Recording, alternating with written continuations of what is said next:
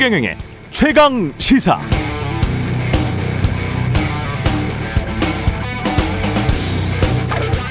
네, 아스트라제네카 백신과 혈전 인과 관계가 밝혀지지 않은 경우가 많아서 뭐라 단정짓기 어렵지만 계속 부정적인 보도가 나와서 사실 저도 좀 불안합니다. 그런데 아무리 생각해도 이런 전염병과 백신 관련 보도를 사건 사고 보도하듯 단편적으로 선정적으로 하는 게 맞는가? 그게 공익적인가, 과학적인가 생각해 보면 절대 그런 것 같지는 않습니다. 그래서 좀 찾아봤습니다. 세계 최고의 공영방송이라는 BBC는 어떻게 보도하고 있는가? 이런 보도를 하네요. 4월 8일 혈전 희생자의 누나 사람들에게 아스트라제네카 백신 접종 권하겠다.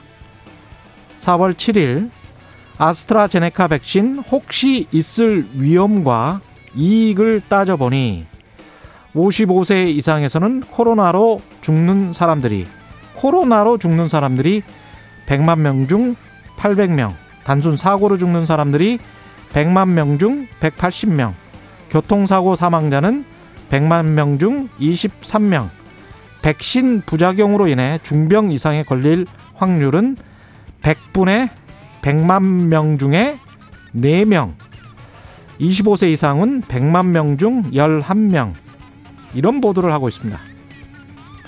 BBC는 왜 이런 보도를 할까요?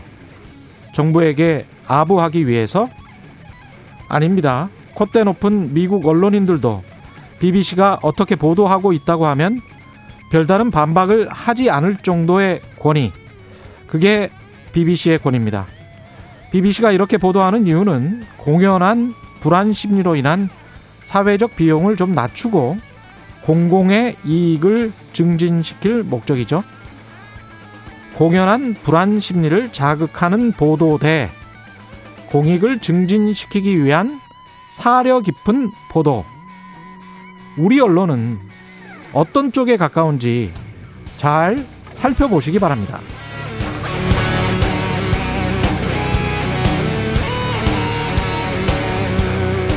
네, 안녕하십니까. 4월 23일 세상에 이익이 되는 방송 최경련의 최강 시사 출발합니다. 저는 KBS 최경련 기자고요. 최경령의 최강 시사 유튜브에 검색하시면 실시간 방송 보실 수 있습니다. 문자 참여는 짧은 문자 50원, 긴 문자 100원이 드는 샵 9730 무료인 콩 어플에도 의견 보내 주시기 바랍니다. 오늘 1부에서는 국민의힘 태영호 의원 만나보고요. 2부에서는 더불어민주당 진성준 의원과 여당 부동산 정책 방향에 대한 이야기 나눠보겠습니다.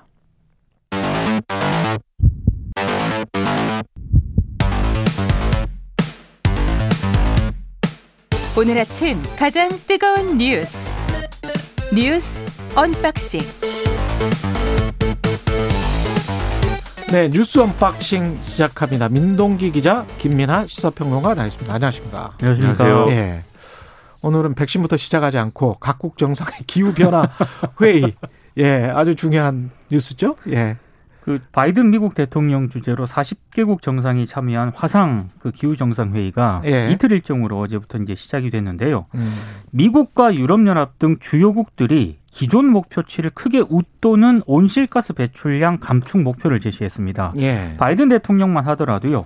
2030년까지 미국이 온실가스를 절반으로 줄이겠다 이렇게 얘기를 했고 그리고 2050년까지는 배출 제로 경제로 가는 경로 위에 놓을 것이다 이렇게 강조를 했습니다. 음. 그러니까 한마디로 기후 변화 대응에서도 미국이 글로벌 리더십을 되찾겠다. 예. 사실상 이렇게 선언을 한 것으로 풀이가 되고 있습니다. 그러니까 트럼프 대통령 때는 예. 이 기후 변화 문제 이런 것들에 대해서 굉장히 소극적이고 그리고 이제 온실가스로 인한 뭐 이런 것들의 피해에 있어서는 아예 그건 사실이 아니다라고 부정을 하는 그런 이제 흐름이었는데 사실 아니다 그랬죠. 그렇죠. 예. 근데 바이든 행정부는 이제 이 초기부터 바이든 대통령 취임 직후부터 어, 제 일성으로 이렇게 기후 변화를 주도하겠다. 이걸 음. 이제 좀 어, 확언을 했기 때문에 예. 그런 차원에서 이제 진행된 회의인데 여기서 좀 주목해 볼 만한 게 이 시진핑 중국 국가주석과의 이제 서로의 이제 입장 차나 뭐 이런 것들인 것 같아요. 그래서 미국은 이제 계속 중국에 대해서 이제 기후 변화의 목표나 이런 것들을 채워가는 그런 과정이 필요하다고 강조를 하는데 중국은 원론적으로는 이 협력하겠다라고 얘기를 하면서 예. 그러면서도 지금까지의 어떤 탄소 배출이나 이런 것들을 역사적으로 짚어보면은 어, 가장 많이 배출한 건 어쨌든 지금의 선진국들 아니냐 중국 중국이 아니라 음. 미국을 비롯한 이런 국가들 아니냐 예. 이제 와서 이제 우리에게 어, 이런 것을 강요하는 것은 음. 사다리 걷어차기다 이런 취지의 얘기를 직접적으로는 안 하지만 예. 간접적으로 이제 그렇게 하고 있는 그런 상황이어서 이게 뭐 표면적으로는 이제 좀 협력하는 모습이긴 하지만 앞으로 이 기후 변화 그리고 이 기후 변화를 가지고 이제 산업 구조를 어떻게 이제 만들어갈 것이냐는 양쪽의 이제 셈법이나 이런 것들이 서로 엇갈리는 그런 과정들이 있을 것 같습니다. 음, 정확한 지적입니다. 예, 결국은 미국은 물론 이제 트럼프 대통령의 어떤 생각, 사고 자체가 좀 기이했기 때문에 파리, 파리 기후 변화 협약도 아예 탈퇴해버렸잖아요. 탈퇴해버렸죠. 2015년에 했던 것들을 그럼에도 불구하고 지금 미국 입장에서는 이 정도 되면 산업 구조 조정을 그렇게 가져가는 것이 앞으로의 이익에도 크게 남겠다. 네. 는 것이고 개발도상국들은 늘 그쪽으로 가면 우리가 지금 현재 제조업이나 지금 현재 탄소 경제 하에서 버텨낼 수 있을까? 그쪽으로 이전되는 비용이 굉장히 클 텐데 네. 그래서 이제 걱정하는 것이고 그럴 테죠. 예. 그렇죠. 그래서 우리 입장은 뭐냐 이게 좀 더 이제 시선이 쏠리는 대목인데 음. 우리는 이제 미국과 같은 그런 정도의 이제 어떤 기후 변화 대응을 해야 되는 거냐 예. 아니면 중국과 비슷한 목소리를 내야 되는 거냐 음. 사실 좀 갈등이 있죠. 예. 근데 문재인 대통령이 이제 이, 이 2050년 탄소 중립 실현을 위한 우리나라의 강화된 기후 대응 행동을 주제로 또 이 자리에서 연설을 또 했는데 핵심 내용은 이런 거였습니다. 올해 안으로 2030년 국가 온실가스 감축 목표 상향한다. 그리고 신규 해외 석탄화력 발전소 공적 금융 투자를 중단하기로 약속한다. 이런 내용인데 지금 이제 어 감축 목표를 상향한다고만 했지 구체적인 수치는 또 언급을 안 했거든요. 예. 어 그래서 이제 이게 어이 좀 뭐랄까요 구체적이지 않은 약속만 또 재차한 그런 모양새 아니냐 좀 예. 부족한 어떤 대응이다 이런 지적들도 나오고 있고 음. 이, 이 뭔가 국제사회에 구체적인 계획을 이제 제시하지 못한 게 이번이 처음이 아니라 지난번에도 이제 그런 비판이 나왔기 때문에 음. 아무래도 기후 변화를 이제 말만 하고 예. 실제적으로 실천은 못한다는 그런 비판을 또 받게 되는 거 아닌가 이런 시선들이 있는 상황입니다.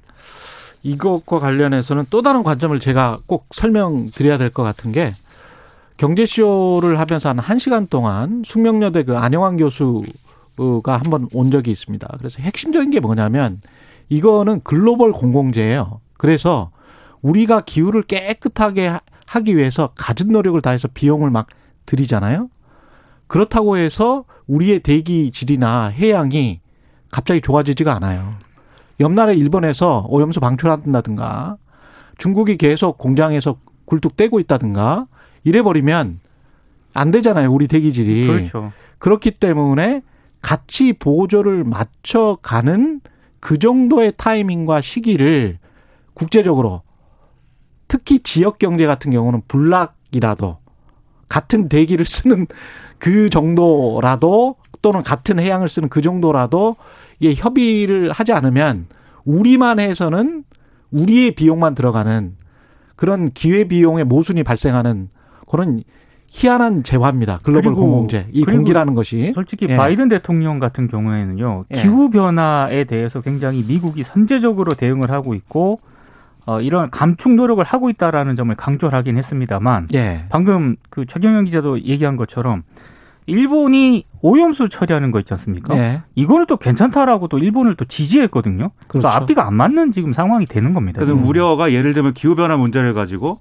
다른 나라의 뭐 탄소세라든지 이렇게 관세를 이제 강화해서 부과하는 음. 그런 방식으로 대응을 하게 될 경우에 미국이 음. 그러면 사실은 기후 변화를 얘기하고는 있지만 그걸 이용해서 사실은 자국의 어떤 이익이나 이런 것들을 추구한다는 이런 예. 이런 상황으로 갈 수도 있는 거거든요. 그래서 이게 양면적인 어떤 부분이 있는 문제인데 이 그렇습니다. 그럼에도 불구하고 어떤 글로벌 리더십을 형성하는 과정에서는 음. 각자의 이제 역할을 분명히 해야 되는 필요도 있는 거고 그래서 이제 이런 회의를 이제 하는 그런 대의 명분이 또 있는 거죠. 예. 그래서 이제 말씀하신 대로 구체적인 비용을 투입하는 문제에 있어서는 우리가 얼마든지 타이밍이나 이런 음. 정도를 또 계산해 볼 수 있겠지만 적어도 이 글로벌 리더십을 형성하는데 기여하는 측면에서는 또 우리의 역할이 필요한 것이기도 하기 때문에 음. 이런 데 균형을 잘 잡는 그런 뭐 내용이 더 이제 명확하게 제시가 됐으면 예. 좋았을 것 같습니다.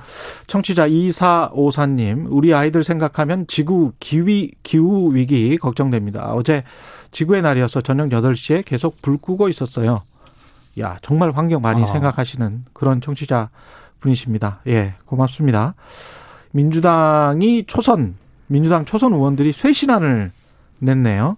일단 당 쇄신위원회를 구성해 달라고 요구를 했고요. 예. 이른바 그 재보선의 원인이 됐던 성비비 사건의 피해자와 국민들이 받아들일 수 있는 진정성 있는 사과를 요구한다고 밝혔습니다. 음. 모두 다섯 개 항의 쇄신 방향 요구안이 이제 제출이 됐는데 예. 뭐 이를테면 당정청 관계에서 민심이 반영될 수 있도록 당이 주도성을 발휘해 달라. 민심이 반영될 수 있도록. 네. 예. 그리고 뭐 의원들 간의 집단 토론 활성화 이런 내용들이 좀 포함이 됐습니다. 그리고 예. 이것 외에도 초선 의원들 스스로 음. 뭐 쓴소리 경청 텐트를 설치 운영하겠다 이런 내용도 밝혔고요. 예. 세대별 심층 토론의 개최를 또 약속을 했습니다. 그리고 윤호중 원내대표가 초선 부대표를 약속을 했거든요. 예. 그러니까 여기에 민병덕 그리고 비례 의원인 이수진 의원을 또 추천을 했습니다. 음.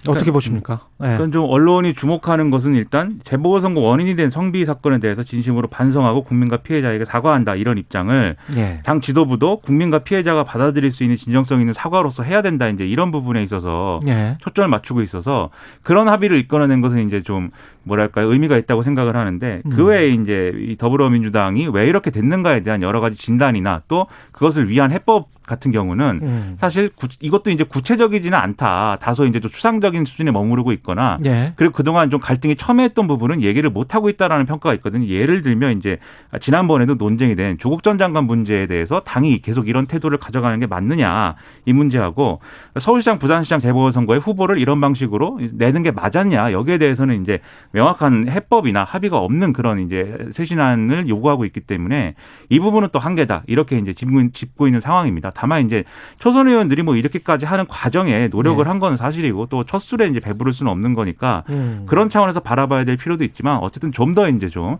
변화와 혁신이라는 부분을 이 여당이 분명하게 보여줘야 될 필요가 있는 때이기 때문에 예. 초선들의 이런 요구를 지도부가 그럼 어떻게 또 화답할 것이냐 예. 이걸 좀 주목해서 봐야 되겠죠. 지금 지도부가 일단 공석 상태이기 때문에 그러네요. 예, 예. 일단 한계가 있었다는 그런 지적도 있고요. 당 대표가 뽑히면 그렇죠. 또 계속 논의를 해 나가야 되겠습니다. 그래서 초선 예. 의원 모임인 더민쪽 그 운영위원장이 고영인 의원이거든요. 예. 얘기를 좀 했습니다. 지키지도 못할 약속을 해서는 안 되고 어. 실질적인 변화가 필요한 만큼 신중한 논의가 필요해서 대표 의견을 내지 못했다 이렇게 얘기를 했는데 음. 아무래도 지도부가 뽑히고 나면은 조금 얘기가 좀 진행될 수도 있지 않을까 싶습니다. 근데 이 첨예한 논쟁이라는 건 네, 지키지 못할 약속으로부터 늘 시작을 하는 것 같아요. 그렇죠. 인생사라는 게 음. 과감해야 될 때도 있습니다. 예. 윤호중 더불어민주당 원내대표 신임 원내대표가 이제 현충원을 갔는데 보통 선연 선열들 국민들 이야기하는데 피해자님이요. 이게 방명록에 써, 써놓은 그러니까 내용이죠. 원내대표단 예. 의원들하고요. 이제 국립서울현충원을 참배를 했습니다. 예. 현충원 현충탑 앞에 무릎을 꿇기도 했는데 예. 방금 말씀하신 것처럼 방명록에 예. 선현들이시여 국민들이시여 피해자님이여 진심으로 사과드립니다. 민심을 받들어 민생을 살피겠습니다. 이렇게 썼거든요. 여기서 피해자님이 누구냐? 아, 보궐선거 발생 이유가 됐던 그 이른바 그 피해자들을 언급을 했다. 이게 예. 당 관계자가 이렇게 얘기를 한 거거든요. 예. 근데 왜 현충원에서 이런 방명록에서 그는 이렇게 썼느냐 이걸 두고 이제 논란이 좀 제기가 됐고요. 예. 어, 가장 핵심적인 거는 피해자 측이 강하게 반발을 하고 있다는 겁니다. 예. 특히 이제 오고돈 전 부산시장 성추행 사건 피해자 같은 경우에는 음. 부산 성폭력 상담소를 통해서 자신은 현충원에 안장된 순국 선열이 아니다. 너무 모욕적이다. 이렇게 입장을 전했거든요. 그래서 좀 진정성에 의심이 든다 이렇게 또 좀 비판이 좀 제기가 되고 있습니다. 그러니까 이게 본인 입장에서는 나름대로 뭐 사과를 해야겠다라는 생각을 하고 한 행동일 수 있어요. 그런데 현충원이라는 장소가 왜 장소가 왜 피해자가 뭐 순국 선언이 아니지 않습니까? 기본적으로 피해자라고 해서 뭐 사망하면 현충원에 묻히는 게 아니잖아요. 그 그런 이제 왜 현충원에서 이걸 하고 있는가 이런 문제가 있고 방명록에 왜 순국선열과 국민과 같이 열거를 하고 있는가 그러니까 이게 의문이죠 다. 정말로 마음에서 정말 이거 사과를 해야겠다는 마음으로 이제 하는 사과인가 아니면 사과하는 모습을 보여야겠기에 그런 모습을 언론에 노출하고 싶어서 하는 사과인가 후자에 더 가깝게 보일 수밖에 없고 혹시 모르겠습니다. 윤호중 이제 원내대표 무슨 말씀하실지 모르겠지만 가령 예, 윤호중 의원의 보좌관이 여기다가 윤호중 님이시여 이렇게 썼다고 생각을 해보세요. 혼날 겁니다 아마. 저는 뭐 왜 이렇게 했는지 이해가 잘 안 됩니다. 아니 그 홍보라는 차원에서도 정말 바보 같은 짓을 한 것 같은데 제가 보기에는 시간도 그렇고 장소도 그렇고 왜 현충원에서 이러 죠? 근데 윤호중 원내대표가 해명을 예. 했거든요. 예. 현충원이 사과를 하기에 적당한 곳이라는 생각이 들어서 방문을 했다. 이렇게 해명을 했습니다. 아, 이건 저는 이해가 잘 안 가는데요. 네.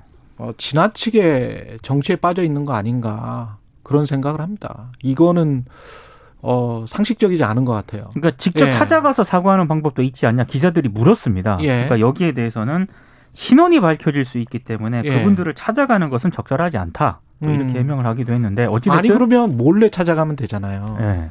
예. 그러니까 뭔가를 드러내기 위해서 뭔가를 하지 말고 진심이라면 그냥 몰래 하시면 되잖아요. 그러니까 이게 예?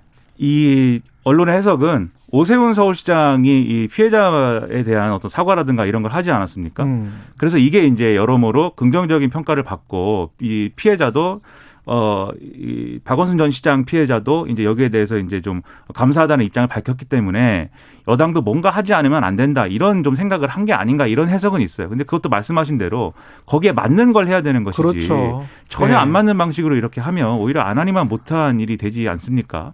그리고 민주당이 사과해야 되는 게 뭔지도 구체적으로 사실 모르겠어요. 뭘 사과하는 것입니까? 저는 더불어민주당이 사과해야 될 것은 뭐 다른 거 다 떠나서 이 피해자에 대한 2차 가해를 계속해서 지속적으로 해온 것 그리고 이 피해자의 여러 가지 이제 어떤 노력에 대해서 구제 노력에 대해서 어떤 음모론이나 이런 것들을 연상시킬 수 있는 이런 발언들을 당 소속 관계자들이 계속 해온 것 이런 것들에 대해서 사과를 해야 된다고 생각을 하는데 그런 내용이 전혀 아니지 않습니까? 순국선열하고는 상관이 없잖아요. 음. 그러니까 이해가 잘 안 됩니다. 하여튼.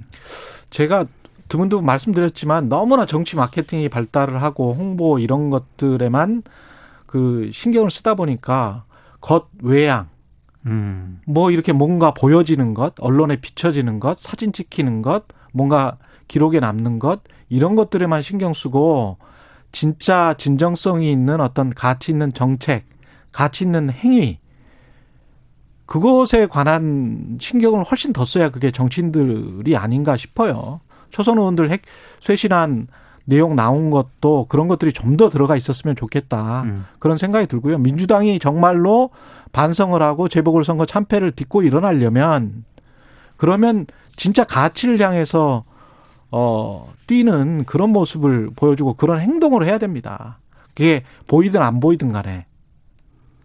상당히 이상주의적이십니다. 지난번에 아니, 저도 예. 너무 이상적이라고 그러니까 저는 정치를 하지 않죠. 예, 언론인만 아니, 하죠. 이상주의 한, 한, 예. 한 이상 하는데. 네. 예. 예, 시간이 없어서. 예, 알겠습니다. 뉴스 unboxing 민동기 기자 김민아 시사평론가였습니다. 고맙습니다. 고맙습니다. 고맙습니다. KBS 라디오 최경영의 최강 시사 듣고 계신 지금 시각 7시 38분입니다. 오늘 하루 이슈의 중심. 당신의 아침을 책임지는 직격 인터뷰. 여러분은 지금 KBS 일라디오 최경영의 최강 시사와 함께하고 계십니다. 네, 코로나19 백신 수급 야당에서는 정부 책임론을 제기하고 나섰습니다. 하지만 정부는 11월 어, 집단 면역 계획에 차질이 없을 것이다. 이렇게 누차 강조를 했죠. 백신 물량 확보, 당내 주요 현안, 다른 당내 주요 현안에 대해서 외통위 소속 의원이시고, 예, 국민의힘 태영호 의원 연결돼 있습니다. 안녕하세요. 예, 안녕하세요. 예. 일단 그 백신 물량과 관련해서 백신 수급과 관련해서 의원님이 그 다른 인터뷰에서도 뭔가 이야기를 하신 것 네. 같은데 예, 예. 예 어떤 말씀이신가요?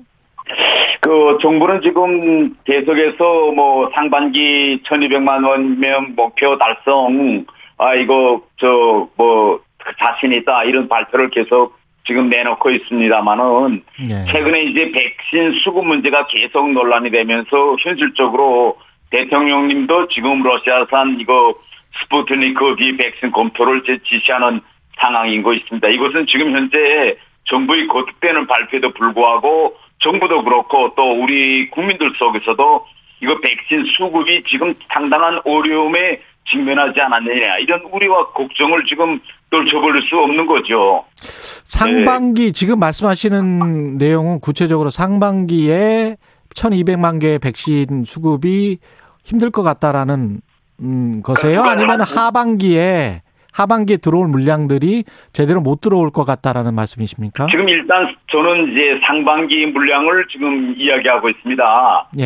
예, 홍남기 국무총리도 이제 20일 대정부 질의에 출석해서 원래 들어온다고 하던 이제 모더나 백신 4천만 도수 상당 부분이 이제 상반기에 들어오지 못할 것이다라고 이제 시인한 시인하셨습니다. 그렇기 때문에 지금 총 정부의 이제 물량 확보를 보면 상반기 이제 1,200만 명에 해당한 그런 물량을 들어왔다 또 들어올 수 있다라는 그런 자신감 있는 그런 자료를 내놓고 먹지 못하고 있는 이런 상황입니다. 예. 1200만 회가 되겠죠. 근데 이게 지금 미국의 협조를 구한다. 백신 수합 이야기가 정부에서 나왔잖아요. 정유영 외교부 네. 장관도. 이 부분에 관해서는 어떻게 생각하세요? 외부 어불 성설이라고 말씀하신 적이 있습니까? 지금 일단 그 바이든 대통령도 그렇고 네. 지금 미국의 모든 지금 주장은 미국 우선이다라는 그 미국 우선주의 입장을 지금 강조하고 있고 그렇죠. 최근 미국에서는 이 백신 접종 문제를 완결 짓자면 3차 접종까지 가야 한다라고 하기 때문에 미국도 일단은 지금 자국 공급에 이제 방점을 찍고 있는 이런 상황입니다. 그렇기 때문에 이런 미국 정부의 정책을 우리가 감안해 볼 때 과연 우리가 백신 수합에 성공할 수 있느냐 이런 이제 불확신이 계속 남아 있는 거죠. 그런 걱정과 우려는 됩니다. 근데 네. 어떻게 이제 정부는 손 놓고 있을 수는 없으니까 뭔가를 하긴 해야 될 텐데 어떻게 해야 된다고 보세요? 아, 뭐, 지금 이제 5월에 한미 정상회담을 앞두고 있고, 지금 정부로서는 어떻게 하나 이제 이번 정상회담에서 백신 수급 문제를 공식 우제로 지금 토의해보자 이런 정부의 입장인데, 20일 날 있은 우리 그 국회 외통위 상임위원회에서도 우리 그 의원들이 정 장관에게 이제 계속 따졌습니다. 이번에 한미 정상회담에서 백신 수급 문제가 확고한 우주에 올라 있느냐라고 따졌는데 정 장관은 이게 우주에 들어있다고 아직까지 확답을 주지 못하고 있고 지금 우리가 보여지고 있는 그림은 바이든 대통령 자체도 지금 국내 자기 미국 주민들에게 미국 우선이다라는 데 방점을 찍고 있기 때문에 문재인 대통령과 이 백신 이 수급 문제를 공식 우제로 토의하는 데는 상당히 부담이 있는 것 같습니다. 예. 그럼에도 불구하고 저는 우리 정부가 미국과 이런 물밑 협상에서 이 백신 수급 문제를 확고한 의제로 올려놓는 그런 테이블에 올려놓는 이걸 이제 확답 받아야 된다고 저는 생각하고요. 예. 이거 정상들과의 회담에서 사전에 이런 의제를 올려놓지 않으면 대단히 짧은 시간에 정상회담이 끝납니다. 이번에 스가 총리 같은 경우는 뭐 1대1 그 미팅과 그 다음에 이제 뭐 여러 사람들이 배석한 미팅 총 합해서 2시간 반밖에 만나지 못했거든요. 예. 그러면 이런 짧은 시간 동안에 백신 문제와 관련해서 문재인 대통령이 국내로 돌아올 때 우리 국민들에게 좀 어, 희망을 줄 수 있는 이런 답변을 받아가지고 온다면 이건 사전에 외교적으로 두 당국 사이에 이 문제를 공식 의제로 올려놓는 문제가 합의되어야 합니다. 예. 그 외교관이셨으니까 사실은 이런 외교 문제와 관련해서 제가 여쭤보고 싶은 게 예. 막 교환 형식 어떤 뭔가 사실은 기브앤테이크잖아요. 예. 그래서 우리가 이제 미국에서 백신을 그래도 조기에 그 어떤 물량을 뭐 몇 천만 개다, 이천만 개다, 예. 삼천만 개다 좀 더 가지고 오려면 뭔가 막교환이 이루어질 수밖에 없다 이렇게 생각하세요? 어떠, 어떻게 생각하십니까? 예, 이거 지금 백신 문제에서 지금 현재는 우리가 음. 그 미국과의 관계를 이제 아주 면밀히 들어보다 봐야 되는데 예. 실제 이게 이번에 우리가 지금 백신 수화푸든 이제 백신 외교든 이걸 들여다보면 우리 한국이 미국과의 관계에서 또 백신 외교에서 설 자리가 대단히 지금 좁다는 것이 점점 드러나고 있습니다. 이게 왜 그런가 하면 원래 이거 백신 문제가 나왔을 때 미국은 이 백신 문제를 혼자서 해결하지 않고 쿼드라는 또 자기와 가까운 동맹국들끼리 내부에서 이 문제를 먼저 논의해서 일부 나라들은 미국의 재정적 지원을 했고 또 자기 나라에서 백신을 생산해서 공급하고 이런 백신 협력이 이미 오래전부터 시작됐습니다. 그러면 우리나라 같은 경우에도 만일 우리가 백신을 출구 전략을 세웠더라면 이미 전에 이 백신 협력에 우리가 끼어들어였어야 합니다. 잠깐만요. 기회를, 예. 기회를 놓쳤죠. 들어가지 못했습니다, 거기에. 의원님, 저 쿼드에 있는 나라들 중에 지금 예. 백신 후진국들이 많아요. 예, 호주나 일본 같은 경우는 예, 백신 접종률이 우리보다 못하거든요. 특히 일본 같은 경우에. 근데 예. 이제 그때 쿼드에 들어가면서 백신을 공급을 받았다는 거는 약간 좀 말씀이 어, 오해가 있는 거 아닙니까? 그러니까 이거 지금 최근에 보면 미국이 백신 이거 협력에서 두 가지의 중심을 두고 있습니다. 하나는 인접국들과의 백신 협력, 예. 다른 하나는 쿼드 내에서의 백신 협력에 미국은 방점을 두고 있는데 예. 우리가 이, 이- 이러한 상황을 예견하고 이미 전에 이 쿼드라는 이 백신 협력에 우리가 이미 발을 들여놨어야 되는데 이것이 대단히 아쉬운 부분입니다. 지금에 와서 백신 확보가 충분치 않으니 지금에 와서 이제 미국에게 이제 달라붙는 이런 모양새가 됐습니다. 이건 좀 팩트 사실 확인 때문에 제가 다시 한번 말씀드리는데 예. 미국 같은 경우에 모더나나 화이자가 예. 미국의 우선 미국 인구에 상응하는 미국 정부가 요구하는 백신의 양을 우선 공급한다. 그리고 수출은 금지한다. 그 동안에는 예. 그게 아주 명문화가 돼 있거든요. 예. 그래서 그 모더나나 화이자 백신과 관련해서 그 명문화돼 있는 그 사안을 지적하시면 제가 이해, 이해를 하겠는데 예. 코드에 들어갔기 때문에 그쪽에 더 많이 물량을 이미 줬다. 이건 어떤 예. 근거를 가지고 말씀하셔야 될 것 같아요.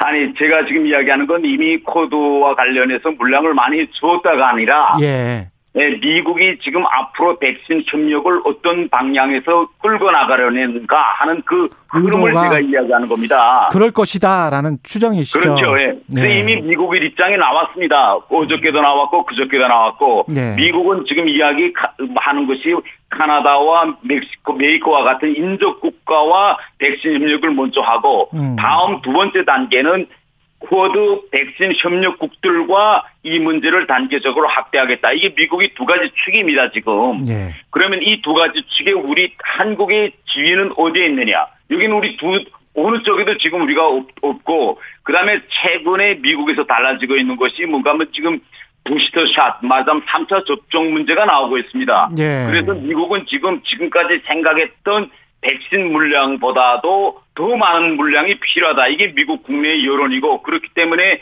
해외에 섣불리 나눠줘서는 안 된다라는 의견이 지금 점점 커가고 있습니다. 이런 상태에서 우리가 지금 백, 쿼드 백신 협력에도 못 들어가 있기 때문에 이런 지금 미국의 의 여론과 전문가들의 장벽을 어떻게 넘겼느냐 여기에 대한 확신을 지금 우리 정부가 주지 못하고 있는 거죠. 예. 그러니까 우리 정부는 쿼드에 가입을 하고 이번 정상회담을 통해서 그러면서 give and take를 할 수 있을 것 아니냐 그런 의견이신 것 같네요. 예. 예, 그러니까 이게 좀 예. 시작부터 코드에 대한 우리 정부의 인식이 좀 저는 위협했다 이렇게 생각합니다. 예. 이 실제 이 코드라는 거는 안보 문제도 있지만은 여기에서 이제 예, 경제 협력이라든가 백신과 같은 모든 문제를 포괄적으로 지금 논의하는 협력인데 우리는 너무나 중국을 의식하다 나니까 음. 실제 코드에 들어가서 우리가 챙길 이익은 생길 수 있는 이런 기회를 좀 놓치지 않았는가 저는 이렇게 생각합니다. 예, 알겠습니다. 그 북한 관련해서 북한 백신 관련해서는 혹시 들으신 내용이 있습니까? 지금 백신 북한에서의 백신 문제와 관련해서는 이제 철저히 에, 북한이 에, 이 정보 통제를 하기 때문에 구체적인 건 지금 해외에 알려진 건 없고요. 예. 단 최근에 미 북한이 국제 공동체에다가 백신 협력을 공식 신청했습니다. 예. 그런데 이 공식 신청한 것이 에, 현실적으로 이제 WHO를 해서 백신 협력을 받기 위해서 신청한 것인지 아니면 자기의 우방국인 중국과 러시아에서 지금 백신 협력 문제를 물밑에서 토의하는데 이걸 앞으로 북한이 WHO 성공국인 러시아나 중국으로부터 백신을 들여오기 위해서라도 WHO를 통한 백신 협력에 공식 신청을 요합니다. 그렇기 때문에 이게 중국과 러시아에서 백신을 아, 쉽게 들어오기 위한 그런 이제 명분을 쌓기 위한 조치인지 아니면 실제 WHO로부터 받기 위한 조치인지는 좀 더 우리가 두고 봐야 될 것 같습니다. 예. 북한이 도쿄올림픽 참가를 안 하겠다고 했었죠? 예. 그거는 그 스탠스는 계속 유지할 것 같습니까? 어떻게 생각하세요? 어, 북한이 어, 도쿄올림픽에 가지 못하겠다는 건 뭐 이제 코로나 문제도 있겠지만은 도쿄올림픽에 가보았자 외교적으로나 뭐 다른 문제에서 신뢰가 없다고 이제 판단한 것 같습니다. 예. 우선 첫째로 가장 중요한 거는 지금 북한은 바이든 행정부의 대북 정책 검토를 기다리고 있습니다. 그런데 바이든 행정부가 이제 출범한 지 지금 4월 말이 되어 오고 있는데 아직까지도 바이든 행정부는 제재와 압박을 우선시한다는 제재와 압박에 방점을 둔 정책에서 새로운 그런 방향 전환 모멘텀을 보이지 않고 있습니다. 이런 상태에서 뭐 북한이 도쿄 올림픽에 간다고 해서 미국의 정책이 달라 지지는 않을 것이다. 좀 더 지켜보자는 게 하나 있고 지금 스포츠 실무적으로 들여다보면 예. 북한이 이번에 도쿄 올림픽에 가서 확고하게 금메달을 딸 수 있는 그런 이제 담보 종목이 지금 명백치 않습니다. 북한은. 음. 그런데 다른 종목과는 달리 이 올림픽을 일본에서 할 때는 북한은 이 조청년을 대단히 크게 인식하고 있거든요. 아. 그래서 네 조청년이라는 요인이 있습니다. 그러면 북한이 도쿄올림픽에 가서 적어도 금메달을 어, 딸 수 있는 그런 여러 이제 주가 종목이 확고해야 거기에 있는 조청령 사람들의 사기를 진작시킬 수 있는데 거기에 가서 금메달도 하나도 따오지 못하고 또 결국은 올림픽이라는 건 물론 스포츠지만은 결국은 남과 북의 이게 그 체제나 이런 모든 경쟁이거든요. 그런데 한국은 금메달을 많이 따고 북한은 금메달도 못 따고 돌아온다면 조청년에 있는 사람들은 대단히 크게 실망할 것입니다. 그래서 이런 득신 관계를 종합적으로 판단한 기초에서 득보다는 실이 크다. 그럴 바에는 차라리 코로나 또 미국의 대북 정책 검토 이런 문제를 총괄적으로 고려했을 때는 북한은 도쿄올림픽에 차라리 가지 않는 것이 낫다 이런 선택을 한 것 같습니다. 국내 정치 관련해서 한두 가지만 질문 드리고요. 3, 예. 4분밖에 안 남아서요. 의원님 지역구가 지금 강남구 예, 강남갑입니다. 예. 오세훈 서울시장 같은 경우에 이제 취임사에서 공급 확대, 가격 안정, 두 마리 토끼 다 잡겠다고 했습니다만은 특히 이제 그 선거 과정에서는 재건축 다 풀겠다. 7일 이내 뭐 이런 말도 했단 말이죠. 특히 이제 음. 강남구 같은 경우에 관심사일 것 같은데 그 서울시의 부동산 정책은 어떻게 보세요? 예, 이- 우선 지금 오세훈 시장의 임기가 이제 매우 지금 짧습니다. 그런데 이제 이 강남이 안고 있는 재건축 문제를 들여다볼 때 시장의 권한으로서 할 수 있는 문제와 또 할 수 없는 문제가 있는데 예. 지금 강남 주민들이 제일 바라고 있는 재건축에서 가장 중요한 것은 충고 제한과 용적률 상향, 그 다음에 이 기부 체납을 몇 퍼센트로 정하냐. 이게 대단히 굵직한 사항인데 현 시점에서 이거는 시의회의 동의가 있어야 가능한 일입니다. 예. 그러니까 이거 시장 재량으로는 안 되는 거죠. 그래서 음. 지금 우리 강남 같은 데서는 그러면 시장이 재량, 재량으로서 가능한 것이 지구단위 확정 그 것인데 예. 이거라도 좀 먼저 해달라라는 그런 어 선차적인 요구가 지금 있는 거고 앞으로 이 지금 기대감은 대단히 높습니다. 오세훈 시장이 지난번 시장할 때 뉴타운 이제 건설이라든가 또 이 재건축 어, 활성화를 위해서 많은 규제를 이제 푸는 그런 방향으로 갔기 때문에 오세훈 시장이 시장 임기가 앞으로 장기화된다면 재건축 문제가 그 오세훈 시장 대에 해결을 볼 수 있지 않냐 이런 기대감이 상당히 높은 이런 상황입니다. 그 집값 앙등에 대한 우려 같은 거는 없나요? 뭐 최근에 이제 오세훈 시장이 그 발표했죠. 이제 압구정동 같은 일부 지역을 지금 토지 거래 허가제로 이제 규정했는데 네. 저는 이걸 좀 단계적인 그러니까 이 갑작은 투기를 억제하기 위한 이런 그런 보- 어, 조치로 보고 장기적으로는 이런 이제 규제를 통해서 투기 수요를 억제하는 이것은 이제 올바른 방향이 아니다. 결국은 에, 시장의 원리에 따라서 어, 필요한 것에 공급 물량을 어, 늘리는 이런 방향으로 갈 것이라고 저는 봅니다. 예, 오늘 말씀 감사하고요. 국민의힘 태영호 의원이었습니다. 고맙습니다. 예, 감사합니다. KBS 라디오 최경련의 최강 시사 1부는 여기까지였습니다. 고맙습니다.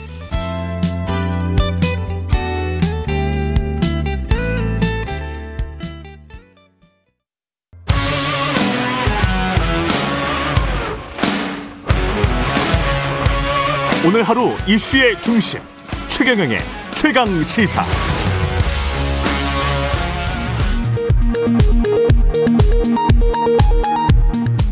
라디오 정보센터 뉴스입니다. 미국의 연방 보건 당국이 얀산의 신종 코로나 바이러스 감염증 백신에 대해 사용을 재개하는 쪽으로 기울고 있다고 일간 워싱턴 포스트가 현지 시간 20일 보도했습니다.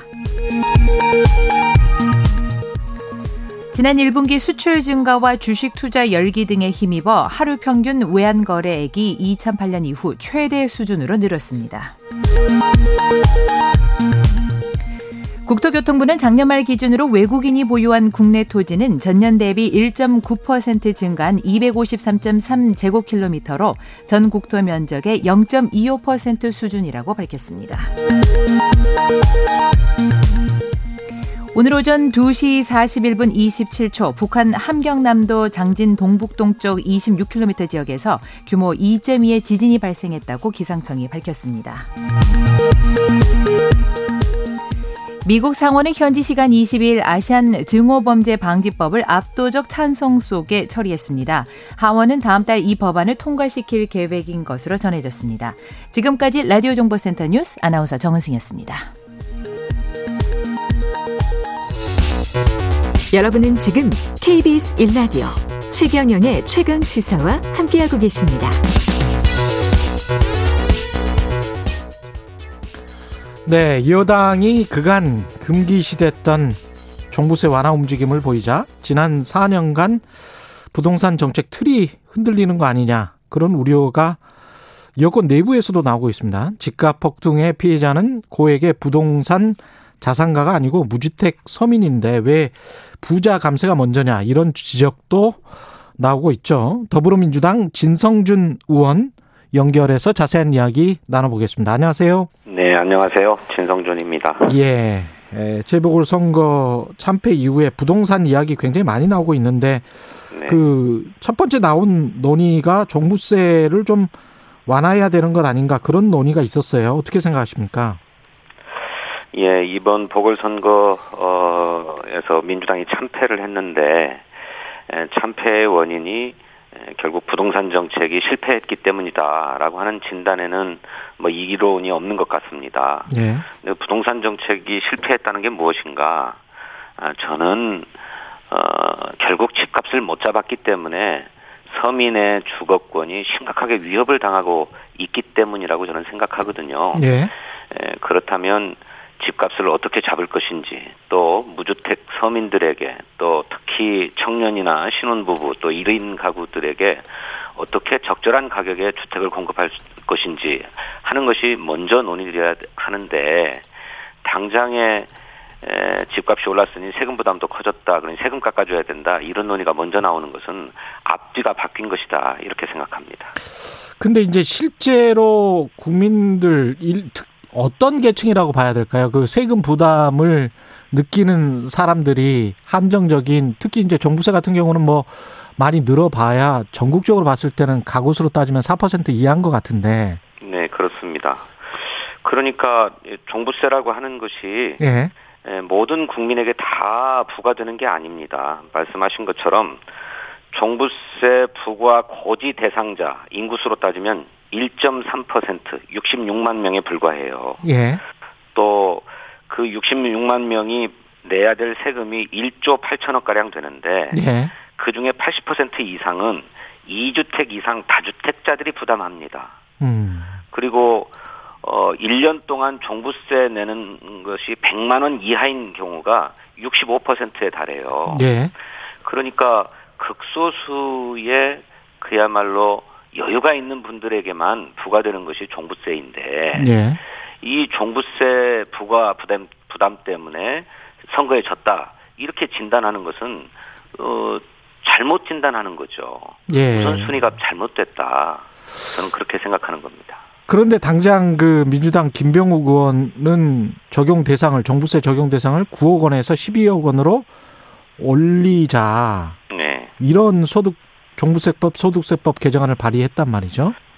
아마도 어, 우리 김병욱 의원은 지역구가 분당이기 때문에 아.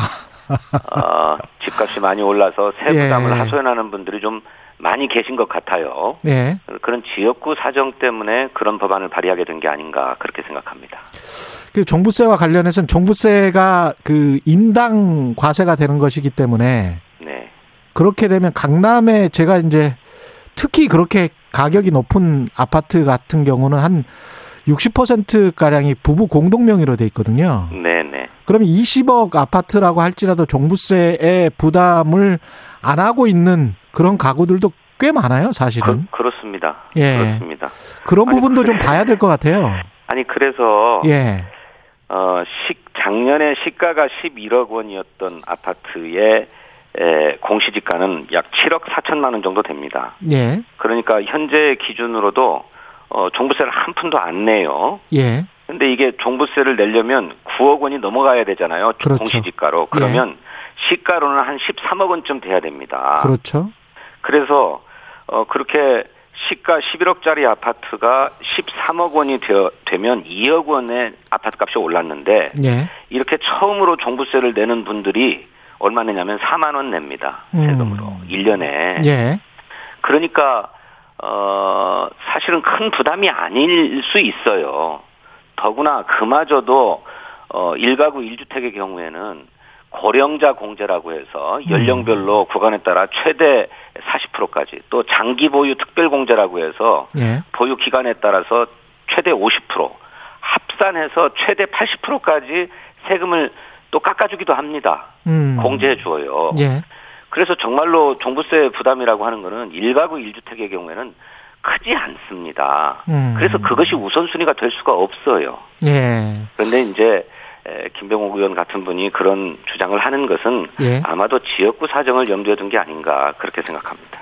근데 이게 어 최근 전국 경제인 연합회 산하 한국 경제 연구원 네. 저도 이 조사를 좀 아주 재밌게 봤는데 네. 정경련 산하라는 것을 염두에 두고서라도 네.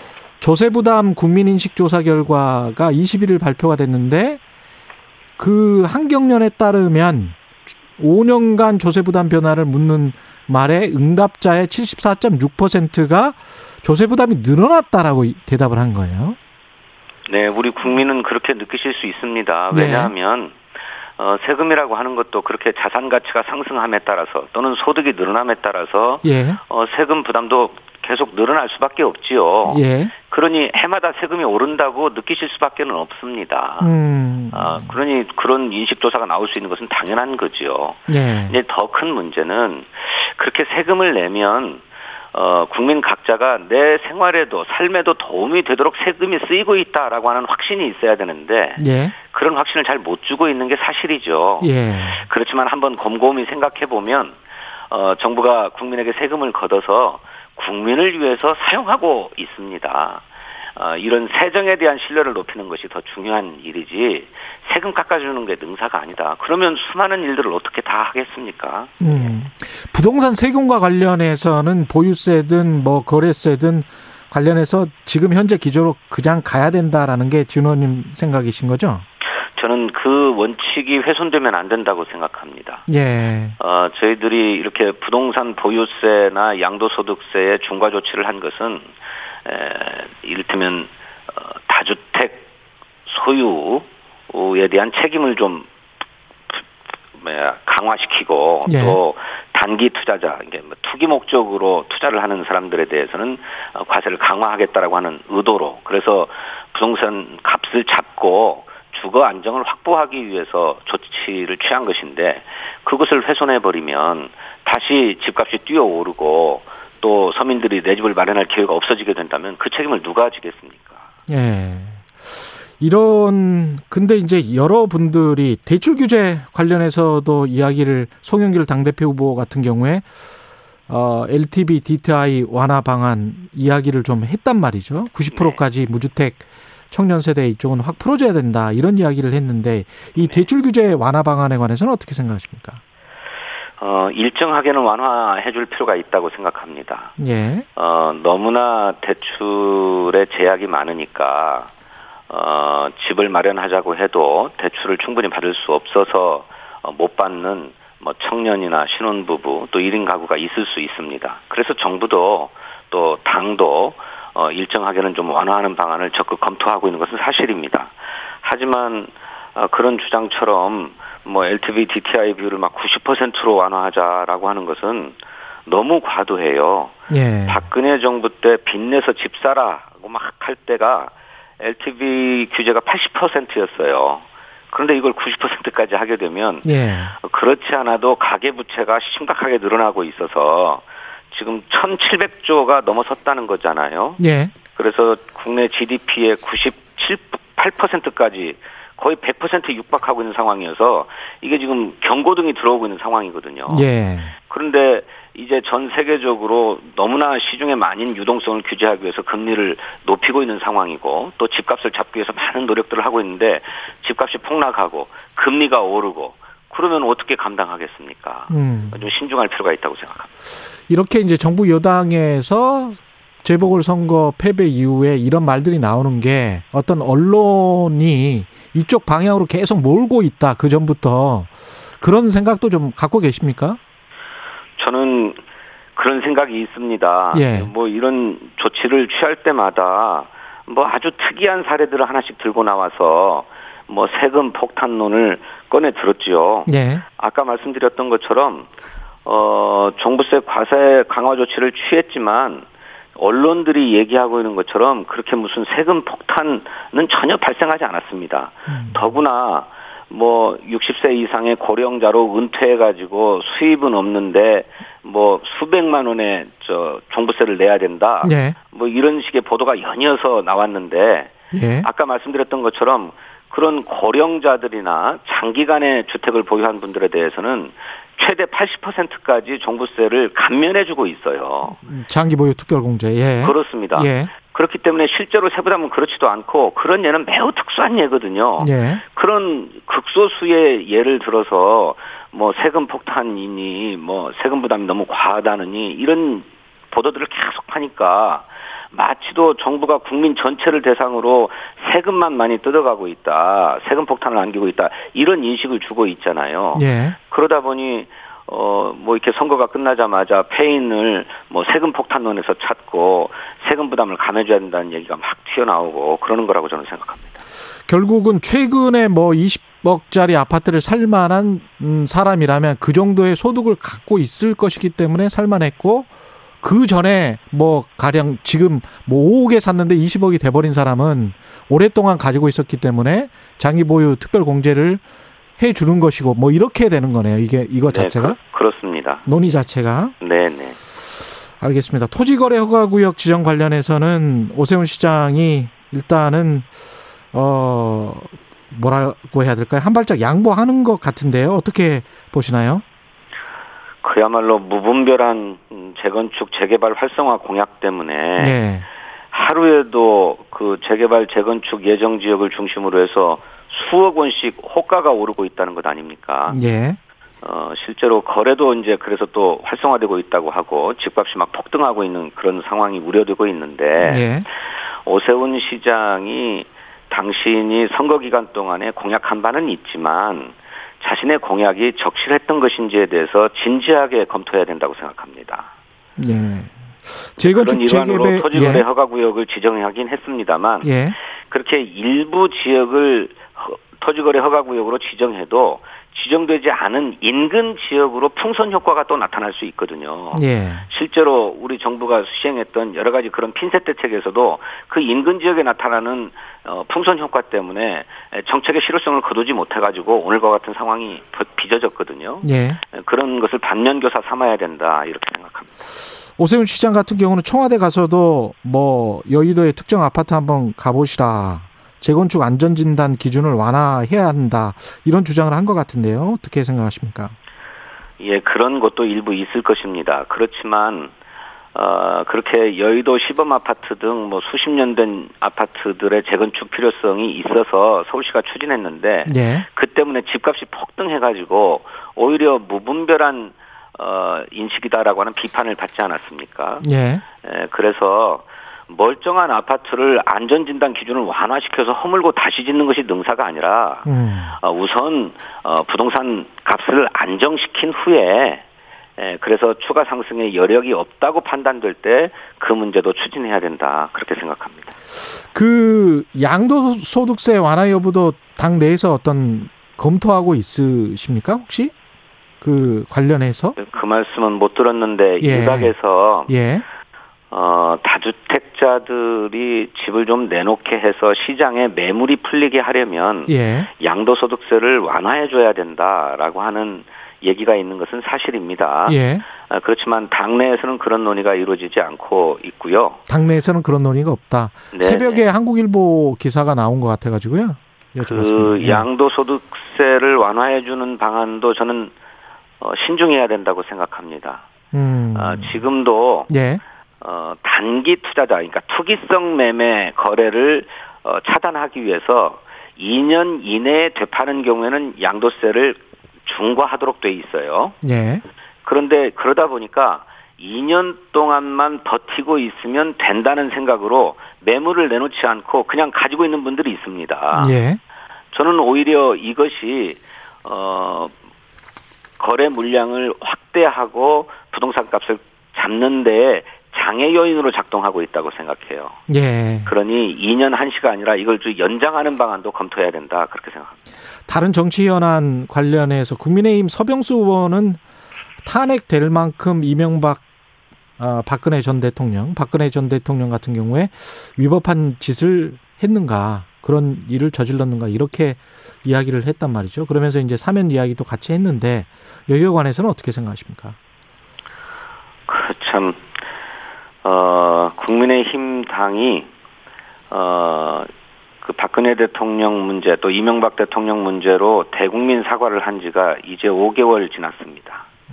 그런데 선거에서 이겼다고 금방 무슨 죄가 있느냐. 그만큼 죄를 많이 졌느냐. 빨리 풀어줘라. 이렇게 얘기하고 있는 것은 어, 과거로 돌아가자 이런 얘기이고 예. 어, 국민의힘 당이 진정으로 과거 국정농단 사태를 반성하지 않고 있구나라고 하는 그 실체를 드러낸 것이라고 생각합니다. 음, 그 백신이 가장 중요한 하더라서요. 그 네. 관련해서 러시아 스푸트니크 V 이 백신 이거는 당에서는 어떻게 생각하세요? 어, 백신을 도입하는데 가장 중요한 문제는 안전성과 효능 아니겠습니까? 그렇죠. 예. 안전하고 효과만 있다고 한다면 뭐 국적을 따질 문제는 아니라고 생각합니다. 음. 어, 러시아제 스푸트니크 V 백신이라고 하는 것에 대해서 신뢰성이 별로 없었는데 예. 최근에 뭐 국제 적인 권위를 가진 의학지의 그 임상 평가 결과가 실렸다고 합니다. 예. 그래서 어, 굉장히 효과가 있고 또 안전하다는 보고가 있으니 어, 유럽 등에서도 어, 그 사용 승인을 검토하고 있다고 하는데 예. 에, 백신 확보 경쟁이 전 세계적으로 붙은 상황 아닙니까? 그렇죠. 그래서 어, 상황이 악화되어 가지고 백신 수급이 원활하지 않을 경우를 대비해서 비상 계획으로 우리도 적극 검토할 필요가 있다고 생각합니다. 그 미국과의 백신 수합 같은 경우는 어떻게 보세요? 그 5월에 대통령 가시면 이게 좀 네. 풀릴 것 같습니까? 어떻게 보십니까? 글쎄 미국이 어 지금 여전히 계속 확진자는 나오고 있고 음. 사망자는 음. 많기 때문에 두 번 접종으로 안 되겠다 추가 접종도 해야 되겠다라고 하면서 예. 어, 백신에 좀 여유가 없는 상황 같습니다. 예. 그런데 이 백신을 외교 문제, 정치 문제로 다루는 것은 바람직하지 않다고 생각해요. 예. 이거 모든 인류의 생명과 안전이 직결되어 있는 문제 아닙니까? 그렇죠. 어, 무엇보다도 인도주의적인 원칙이 제일 우선돼야 된다고 생각하고요. 예. 또 코로나 방역 이나 또 팬데믹의 극복도 전 세계적인 연대와 협력 속에서만 가능한 것이지 뭐 국수주의적으로 또 민족주의적으로 접근한다고 해서 될 문제가 아니지 않습니까? 그렇죠. 저는 외교 문제로 접근할 문제는 아니다 이렇게 생각해요. 근데 이제 우리가 뭔가를 줘야 가령 이제 미국이 원하는 뭔가가 있을 거 아니에요, 항상. 예. 네.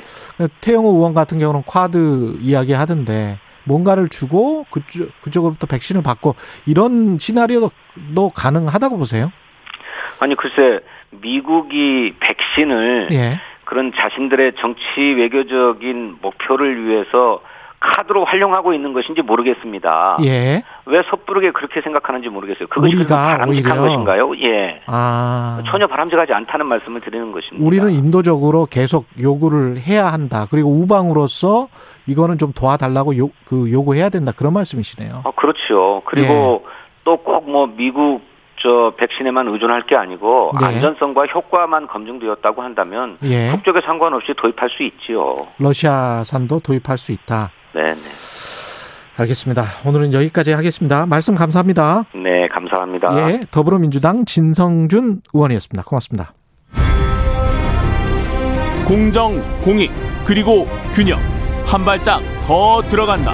세상에 이익이 되는 방송. 최경영의 최강 시사.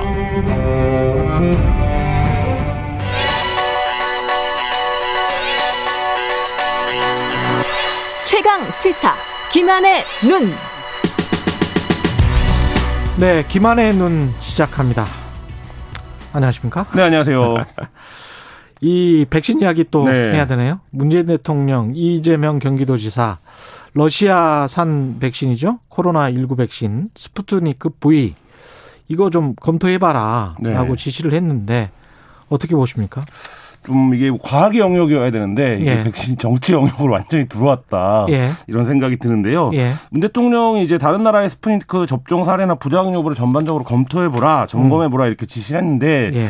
이 자체가 뭐 대통령의 발언이기 때문에 굉장히 뭐 시장에 큰 파장을 일으켰습니다. 뭐 예. 어저께 기사도 많이 났던데 러시아 백신주 관련이 다 상한가 를 치고 20% 이상 오르는 뭐 이런 상황이 됐는데요. 주식 시장이 가장 민감하게 반응하는군요. 그렇죠. 예. 예.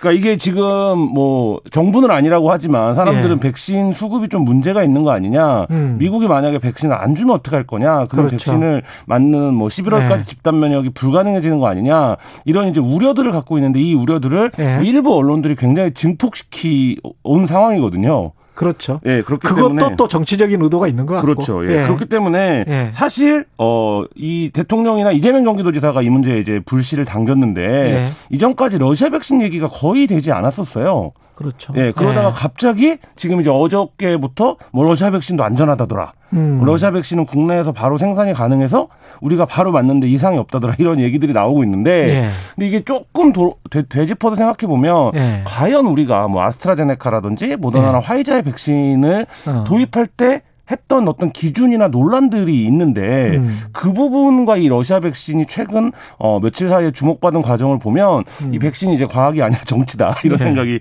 확연히 듭니다. 그렇죠. 바이러스는 국경을 넘나들고 있는데 네. 백신은 동서의 장벽에 가로막힐 수도 있는 것 같고, 예, 여러 가지 생각이 드네요. 네. 예, 이 백신이 결국은 이 백신이 안전한가, 네. 효능이 있는가, 네. 아까 방금 전에 이제 진성준 의원도 그게 이제 기준이 되어야 된다. 그렇죠. 지금까지 알려진 건 어, 어떻습니까? 일단 지금까지는 안전성도 효능도 국제적인 예. 기준, 우리가 백신을 도입하는 어떤 공인된 어 음. 기준에서는 어 논의의 대상이 될 수 없는 수준이었어요. 예. 왜냐하면 지금 뭐 공식적으로 인정 인증을 받은 게 거의 없습니다. 러시아 음. 당국의 인증을 제외. 유럽 당국에서도 아직 인증을 안 했고요. 예. 근데 지금 이게 이제 문제는 2월에 국제의학 학술지 렌시시라고 굉장히 권위를 인정받는 학술지가 있는데 예. 여기에 이제 소개가 된 내용이 어, 임상 3상 실험에서 91.6% 예방 효과를 보였다라는 거였어요. 예. 근데 애초에 이 백신을 많은 나라들이 급함에도 불구하고 취급하지 않았던 이유는 음. 어, 성인 76명을 대상으로 임상 이상을 했거든요. 예. 그러니까 이걸로는 안 된다. 너무 작다. 네, 이런 거였어요. 예. 근데 이제 러시아가 지금까지 자국민 380만 명 정도에게 이제 이 백신을 맞췄는데 예. 실제 예방 효과가 97.6%라는 게 이제 러시아의 주장인 거죠. 예. 그래서 이 스푸트니크 백신이 현재 뭐 아랍에미레이트, 이란, 인도 이런 60개 나라에서 사용 승인을 받아 놓은 상태고요. 그쪽 나라에서도 맞추고 있습니까? 예, 맞추고 있고 다만 예. 이제 미국이나 유럽에서는 아직 안 맞추고 있는데요. 예. 어 근데 유럽에서도 조금 이 랜싯 그 발표 이후에 랜싯에 논문이 실린 이후에 좀 엇갈리고 있어요. 독일에서도 뭐 지자체들 이 음. 승인이 날 경우에 우리가 구입하겠다 이런 지자체가 나왔는데 예? 그래서 이제 이재명 지사의 아이디어가 아마 여기서 나온 것 같은데 아. 우리도 이거를 이제 정부가 어 맞아도 괜찮아라고 하면 경기도가 먼저 구매를 해보겠다 음. 이렇게 이제 나선 건데 사실 이제 말씀하신 대로 백신의 어 그 효능은 안전성과 효과 두 가지로 나뉘는데 예? 이 효과 측면에서는 어 그래 러시아 백신도 뭐 어느 정도 효과는 있는 것 같아라는 음. 게 이제 합의는 아니지만 어쨌든 국제적으로 이제 등장한 논의인데 여전히 이게 이제 백신을 맞은 이후에 지금 문제들이 계속 논란이 되고 있지 않습니까? 예. 그 부분에 대해서는 어, 국제적으로 여전히 좀 검증이 부족한 상태다 이렇게 보여집니다. 예. 결국 모든 백신들이 지금 긴급 사용 승인 형태로 해서 했기 때문에 임상 같은 경우에 충분했다. 10년 동안 음. 만드는 그런 네. 일반적인 백신 과 같다라고 할 수는 없을 것 같고 아까 그 380만 명이라고 한 거는 2차 접종까지 마친 그렇죠. 네. 사람들이 네. 380만 명이고 제가 오늘 좀 찾아보니까 1차 접종만 한 사람들까지 포함을 하면 천만 명이 넘더라고요. 네. 그러니까 이것에 관한 명확한 데이터가 공개가 돼야 되겠네요. 그렇죠. 그 부분이 핵심인데 지금 중국 예. 백신도 그렇고 러시아 백신도 그렇고 국제적으로 자기네는 매우 안전하다. 우리나라 국민들 맞았는데 아무 이상 없다. 이렇게 예. 얘기를 하고 있는데 예. 그럼 그 데이터를 좀 공개해 달라. 그렇죠. 근데 러시아나 중국 입장에서도 그 데이터를 투명하게 공개하는 게 자국의 이익에 부합하거든요. 왜냐하면 그렇죠. 예. 어. 국제적으로 승인을 받아야 되니까. 그렇죠. 예. 근데 이제 그 부분에서 안 하는 게 뭔가 이제 이게 알려진 것과는 다른 게 있는 게 아니냐. 음. 이런 이제 의구심을 불러 일으키는 거고 그 데이터를 이, 받아야 되겠구나. 그렇죠. 예. 그게 이제 핵심입니다. 음. 이게 그 데이터가 단순히 어 그거에서 중요한 게 아니라 예. 수용성에도 영향을 미칩니다. 그러니까 수용성에도 영향을 어, 미치죠. 예. 심리적인 것도 있기 때문에. 그렇죠. 예. 지금도 이제 백신에 대한 어떤 선호도가 있다라는 건데 그렇죠. 그 부분에서 예를 들면 러시아 백신을 그래서 도입을 했어요. 근데 음. 그럼 사람들이 러시아 백신을 맞겠느냐 음. 지금 수준이라면 예. 이런 부분들에서 문제가 있기 때문에 아까 이제 백신이 정치로 들어왔다라고 했는데 이게 이제 심리적 방역 이른바 이 부분에서도 그 객관적인 증거들이 뒷받침되지 않으면 이 백신이 결코 이제 신뢰받기가 어려운 이런 상황인데 음. 좀이 부분에 대한 확인이 필요합니다.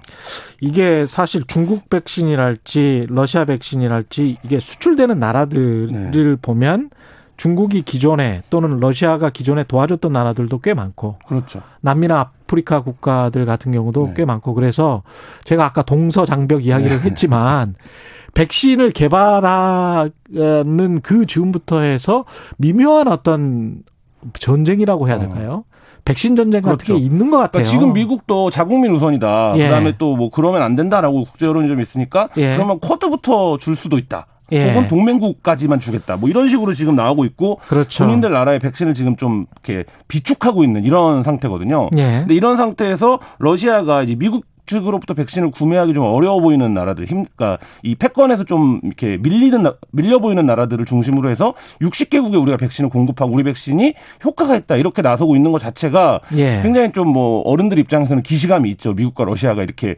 백신이라고 하는 물질을 두고 패권 경쟁을 예. 벌이는 것 같은 양상. 그래서 이게 지금 전 세계적으로 뭐 백신 외교가 모든 것을 압도하기 시작했다고 말할 정도로 왜냐하면 백신 수합프라는 말도 저는 어 작년까지는 상상도 못 해본 조합.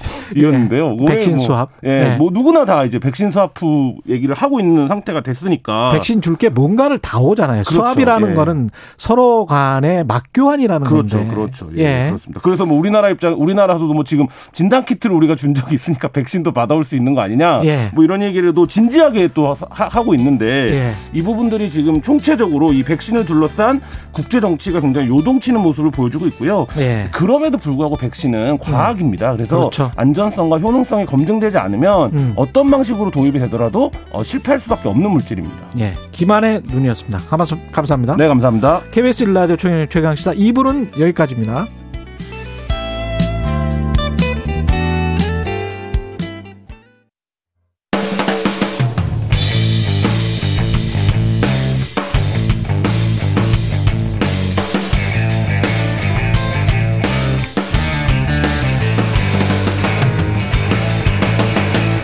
최경영의 최강 시사. GPS가 연결되었습니다. 최경영의 최강 시사. 여의도 신호등.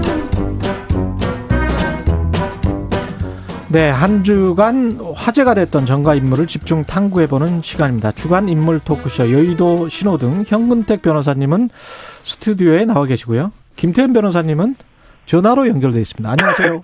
네, 안녕하세요. 예. 예. 김태현 변호사님은 아주 좋은 소식이 있으시던데요.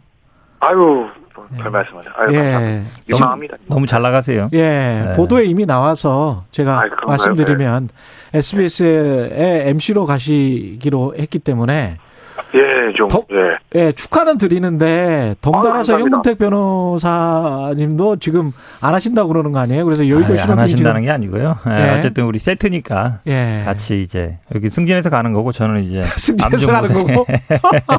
아, 근데 왜, 아니, 저, 우리 현근택 변호사는 왜 안 하신대요? 저를 떠나도 네. 그 자리 지켜주셔야지. 예. 아니, 맨날 안 나오고 저만 맨날 나와가지고. 예. 그래도 아무래도 맛수가 있어야 훨씬 더 재밌으니까. 하여간 두 분 오늘 저 시작하기 전에 마지막으로 저 고맙다는 말씀 한 마디씩만 해주시고 시작을 하죠. 네. 예. 어, 승진하신 분 먼저. 예, 승진하신 분 먼저. 아, 저, 저기, 예. 저는 원래 사석에서 되게 제가 좋아하는 형이에요. 예. 방송 끝나고. 예. 아침을 항상 같이 먹었거든요. 예. 예.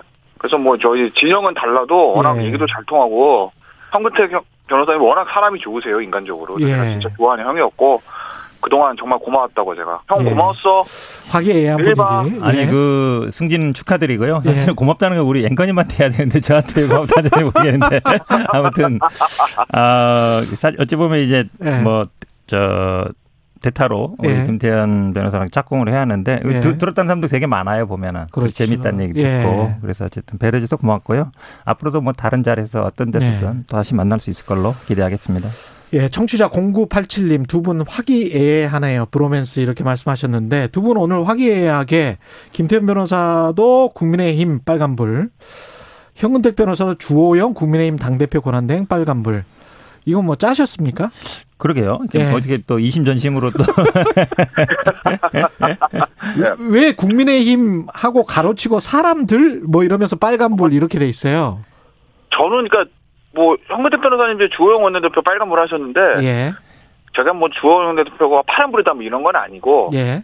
다만 지금 뭐 당권 주자들 누구 개개인 하나 빨간불 파란불 할 계제는 아닌 거다. 저는 그렇게 아. 보는 거죠. 왜냐하면 주, 국민의힘 같은 경우에 최대 지상 과제는 내년 대선 승리거든요. 그렇겠죠. 대선을 예. 이기지 못하면 이번에 서울시장 뭐 부산에 이긴 거 다 소용없는 겁니다. 예. 그럼 대선에 이기기 위해서 이제 거기에 시계를 맞춰서 가야 되는데 예. 지금 국민의힘에서 벌어지고 있는 상황들을 보면 이건 절대 좋은 점을 줄수 없다라는 거죠. 그럼 김종인 위원장이 얘기해 전 위원장 비대위원장이 얘기했던 그 아싸리판이라는 거. 아, 네? 아싸리판. 예. 거기 조금만 있어 봐라. 몇 개월 동안 뭐 난리도 아닐 거다라는 얘기를 하지 않았습니까? 예. 국민의힘 내부에서는 왜 저 마시던 우물에 뭐못 뭐 풀고 가냐 이런 저 비판도 나왔습니다만. 예. 상황이 그렇게 돼가고 있어요. 김정은 위원, 전 위원장 말이 맞아 들어가는 걸로. 구체적으로 네? 어떤 게? 네. 예. 그러니까 예를 들면 저는 뭐 당권 경쟁에서 뭐 중진들의 뭐 당권 경쟁이 있고 그건 저는 큰 문제 없다고 봅니다. 왜냐하면 어찌됐든 간에 정치인들은 원내대표 경선, 당대표 경선, 후보 경선이 있으면 나름대로 다 자기 입장과 주장이 있기 때문에 어느 정도 갈등이 있을 수밖에 없는 거예요, 그건. 예. 그리고 그건 전당대회를 통해서 뭐 해결이 되면 되는 겁니다. 누가 당대표가 나오면. 근데 지금 보면 얼마 전부터 있었던 그저 서병수 의원의 음. 탄핵 부정하는 그 발언들. 예, 그건 좀 그게 심했죠. 그게 사실은 예. 예를 들어서 SNS나 이런 데서 의견을 쓴 게 아니라 국회 대정부 질문에서 그냥 나와버린 거거든요. 아, 예. 사실 대정부 질문에 그거 주제도 아니잖아요. 그렇죠. 그럼 마음 먹고 한 거라고요. 예. 이 사람이. 예. 이 사선위원회다가 부산시장까지 했던 초선위원이 실수한 게 아니고. 예. 그럼 의도를 가지고 한 거 아니겠습니까? 예. 예. 그러니 이런 움직임들이 다시 나온다는 것 자체가 예. 이게 예를 들면 이번에 사실은 서울과 부산에서 당, 전통적인 보수 지지층뿐만 아니라 중도 유권자들이 표를 많이 주셔서 대승을 한 건데 예. 그때 표를 줬던 중도 유권자들 뭐라고 생각하시겠어요? 음. 아이고 정신 못 차렸네. 어? 아이고 어려울 때 언제 됐다고 지금 이긴 지 보름 만에 저 소리가 나와. 예. 아이고 내년에 대선을 두고 보자. 안 이러시겠어요? 예. 아, 정 어려운 거죠. 이렇게 되면 국민의힘이. 이 국민의힘이 참 쉽게 안 바뀐다는 생각이 들어요. 저도 네. 정당이라는 게. 왜냐하면 이 서병수 의원이 어쨌든 친박계로 알려져 있는 사람이에요. 부산 지역이지만. 음. 근데 사실은 많이 나간 거죠. 사면이야 뭐 기존에 어쨌든 처벌받거나 탄핵된 걸 인정하고 전제로 나가는 건데 탄핵이 잘못됐다 이거는 어 국민들이 원하고 그 다음에 사실은 국회에서 의결하고 헌재에서 결정한 건데 어찌 보면 입법, 사법, 행정기 다 동원된 거거든. 동원이라기보다는 예. 동의한 거거든요. 국민 전체가 예. 그걸 부정한다. 그거 제가 보기에는 예. 한참 좀 멀었다 생각되고요. 박형준 부산시장이 처음에 대통령한테 제안했다 그러는데 박형준도 사실은 이명박하고 굉장히 가까운 사이란 말이죠. 음. 어, 그러고 보면 사실은 친이 친박에 있는 사람들이 이걸 들고 나온 거예요. 속으로는 그런 생각을 갖고 있었다. 그렇죠. 평소에 갖고 있는 거죠. 예. 결국은 이 국민의힘이 뭐 혁신도 하고 개혁도 하고 뭐 5.18도 무릎도 꿇고 정강정책 변경하고 했지만 예. 그 친이 친박에 주류에 있던 사람들은 여전히 에, 아직도 남아 있다. 예. 에, 라는 생각이 들어요. 근데 그 현근택 변호사님은 음. 왜 주호영 딱꼭 집어서 주호영입니다. 이게 왜 그러냐면 예. 사실은 처음에는 이게 김정인 비대위원장이 나가면서 당을 이렇게 비판하는 게 누구를 대상으로 하는지 잘 몰랐잖아요. 예. 근데 뭐 아시겠지만 이제 뭐 원내대표고 비대위원장 뭐 직무대행을 하고 있으니까 음. 어, 어찌 보면 차기 당대표 될 걸로 유력했었어요. 예. 조영 원내대표가 대부분 그렇게 보고 있었고. 예. 그런데 두세 가지 말을 했죠. 안철수랑 작당해서 어쨌든 안철수를 만들어주려고 했다. 한마디로 얘기하면 우리 당 후보가 아니라 안철수를 서울시장 후보 시키려고 했다. 예. 예. 그러면서 그걸 본인이 결국은 나중에 정치적인 어떤 성과로 만들어서 이제 당대표를 하려고 했던 거 아니냐. 음. 그리고 마지막 날 나갈 때도 앞으로 다시 올 일 없게. 예. 예. 그 말이 아마 제가 보기엔 좀 많은 의미가 달려 있다고 봐요. 그러면서 음. 고문이나 맡아다 주시죠. 이 얘기는 한마디로 얘기하면 그냥 뒷방에 나가 계시죠. 우리는 앞으로는 저희들이 알아서 하겠습니다. 예. 예. 다시 오지 마십시오. 이 얘기거든요. 예. 그 얘기에 상당히 이제 좀 어, 기분이 상했을 것 같은데 결국은 이렇게 가면 지금 뭐 원내대표가 누게 될지 모르겠습니다. 만약에 아마 원내대표가 뭐 영남권에서 된다 그러면 주영 원내대표가 당 대표는 되기가 굉장히 어려운 국면으로 가고 있어요. 아 그렇습니까? 그렇죠. 왜냐하면 초선 의원의 좀 지지율도 뭐 비슷하게 나오지만 예. 지금 이런 탄핵 부정이라든지 뭐 사면 얘기라든지 이런 게 나오면서 지금 김태현 변호사 얘기한 것처럼 굉장히 여론이 많이 안 좋거든요. 예. 특히 2030 세대들이 부정적이란 말이죠. 이번에 예. 굉장히 지지를 받았던. 그러면 당연히 주영 원내대표가 당대표에서 멀어질 수 있다. 제가 보기에는 거기 또 1등 공신은 김정인 비대위원장이 되는 거죠. 김태 변호사도 그렇게 생각하세요? 글쎄 뭐 주호 원내대표가 당대표 될 수 있냐 없냐는 예. 저는 개인적으로 큰 관심사는 아니고. 큰 관심사는 아니고. 예. 네, 왜냐하면 뭐 차기 당대표라는 게 어쨌든 누가 되든지 간에 안철수 대표의 국민의당과 합당 과정은 진행될 수밖에 없는 거고, 예. 그리고 대선 경선판은 열릴 수밖에 없는 거고, 음. 그리고 거기서 후보가 선출되면 어쨌든 비대 저 선대위하고 후보 중심으로 당이 돌아갈 수밖에 없는 거거든요. 예. 다만 이제 문제는 외부에 있는 김종인 전 비대위원장이죠. 예. 근데 모르겠어요. 김종인 전 비대위원장이 주호영 원내대표 뭐 작당 뭐 무슨 이런 발언들이 음. 저는 주호영 원내대표보다는 안철수 전 대표에 대한 반감이 이제 거기 저는 반영된 거라고 보죠. 예. 근데 저는 주호영 원내대표가 만약에 김종인 전 비대위원장의 표현대로 정말 안철수 대표와 작당을 해가지고 뭐 후보를 안철수 대표를 만들라고 했는지는 제가 정확히 모르겠으나 만약에 그렇게 했다고 한들 예. 그게 그렇게 잘못된 것이냐라는 생각을 저는 안 합니다. 어. 왜냐하면 어차피 안철수 전 대표의 국민의당하고 저 누구야 저 국민의힘은 언젠가는 합쳐서 대선을 같이 치러야 될 상황이라고 하면 예. 제가 항상 저 서울시장 후보 경선 때도 만, 말씀드렸듯이 지금 후보가 누가 돼서 서울시장 이기고 이것도 중요하지만 더 큰 거는 대선을 위해서 야권을 어떻게 재편하는 그런 문제거든요. 예. 그렇다고 보면 조영 원내대표가 아무래도 만약에 안철수 전 대표가 당, 저 서울시장에 돼가지고 야권 재편 폭을 넓히는 것이 더 낫겠다라고 판단이 들면 예. 그런 정치적 판단을 할 수도 있는 거죠. 그러니까 그게 뭐 작당이다. 뭐 당을 대체 이렇게까지 저는 저 매도할 만한 건 아니라고 보고 예. 그리고 뭐 조영 원내대표가 예를 들어서 마지막 비대회 때 다시는 모신 일이 없도록 하겠다 뭐 이게 네. 어떤 흐름과 어떤 뉘앙스에서 나왔는지는 모르겠으나 음. 사실 그렇잖아요. 그렇죠. 만약에 김종인 비대위원장이 나갔는데 아 네. 비대위원장은 다시 와주십시오라고 하는 상황은 음. 국민의힘 상황이 안 좋다는 얘기거든요. 그렇죠. 예. 그러면 필요 없이 예를 들면 일타 강사 필요 없이 저희가 공부 열심히 해서 수능 잘 치르겠습니다라는 그런 의미가 음. 뭐 그렇게까지 뭐 가슴에 맺힐 일인지 그럼 음. 안 나가시고 그냥 더 당대표 도전하시면 되지. 나가시는 분이 나가, 아, 네. 본인이 나가신 거잖아요. 예. 그거 안 나가셔야 아무래도 국민의힘 내가 더 필요한 것 같으니까 예. 내가 이번에 당 대표 나갈게. 예. 그러면 되는 거 아니겠습니까? 그거 안 그러고 나가신다면 왜 안 잡느냐고. 아니, 그런 스타일 아니신 건 알잖아요, 원래. 원래 제발 뭐 해주십시오, 아니, 해주십시오. 이렇게 해야 한 몇 번 해야 그냥 그래 한번 내가 가볼까 이런 스타일인 거는 뭐 대한민국 다 아시는데 저는 예. 근데 지금 김태현 변호사님 말씀 중에 안철수 국민의당과의 합당 문제는 조금 더 멀어지는 것 같아요. 음. 왜냐하면 사실 안철수 대표 입장에서는 지금 썩 내키지 않거든요. 예. 물론 합당하겠다고는 했지만 예. 그 시가 질질 끌잖아요. 지금 뭐, 그렇죠? 뭐, 예. 뭐 당원들도 조사해봐야 된다, 뭐 의견도 음. 물어봐야 된다. 뭐 사실은 뭐 안철수 대표가 당원들 뜻에 따라서 뭘 한 적인 잘 모르겠어요. 몇 번이나 있는지. 근데 사실 가기 싫거든요. 예. 가면 먹힐 것 같고. 그렇죠. 근데 지금 탄핵 부정 뭐 이렇게 나오고 이러고 어쨌든 음. 다로 도로 영남당 이런 얘기 나오잖아요. 그렇죠. 도로 한국당 나오면 아, 잘 됐다. 그 우리가 개혁하고 바뀌어야 우리가 합당하는 의미가 있지. 뭐 그렇게 도로 한국당, 도로 영남당 되는데 내가 왜 들어가냐. 아. 오히려 핑계권 하나 더 생긴 거예요. 그렇죠. 제가 보기에는 합당 문제 쉽지 않게 가는 국면으로 아주 좋은 핑계권이 하나 생긴 거예요. 그러니까 제가 저는 좀 생각이 다른데. 예. 제가 알기로는 안철수 전 안철수 국민의당 대표 중에서 합당회장 의지연전을 확보한 걸로 알고 있어요. 예. 다만 이게 무슨 뭐 지분을 요구한다 이런 건 아무 요구할 지분이 어디 있습니까? 당협위원장 몇명 있지도 않은데. 예. 예? 뭐 지분 요구한다 이런 거 무슨 뭐 채무 승계 이거는 정말 큰 문제는 아닌 거고. 예. 다만 어찌 됐던 간에 모양새는 좀 좋아야 되는데 지금 뭐 어디야 국민의힘 저 보면은 비대위원들 다 반대한다는 거 아니겠습니까? 주호영 원내대표 혼자 주장한다는 거 아니겠어요? 예. 네?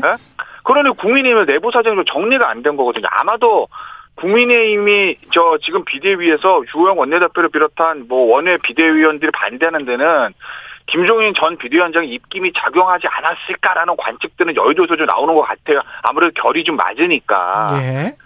근데 어쨌든 선거 전에 합당하게 약속을 했고 음. 그리고 서 오세훈 시장과의 공동 운영 그것도 어쨌든 정부부 시장 보내면서 어느 정도 약속은 서로 서로도 오세훈 시장하고 안철수 대표 간의 약속은 실현돼 가는 거예요. 예.